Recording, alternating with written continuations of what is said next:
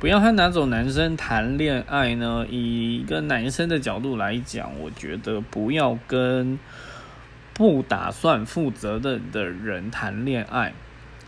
那什么意思呢？就是有些人他也许在生活在职场上很负责任啊，很不负责任，但是会对你很负责任。哦，可可是有些人他就是不知道，就是对你。对于你这个伴侣，他不打算负责任。如果你是遇到这样的人，就是你觉得有这样的感受，真的不要跟他谈恋爱，因为你会很吃亏。好，这是我的身为男生的想法。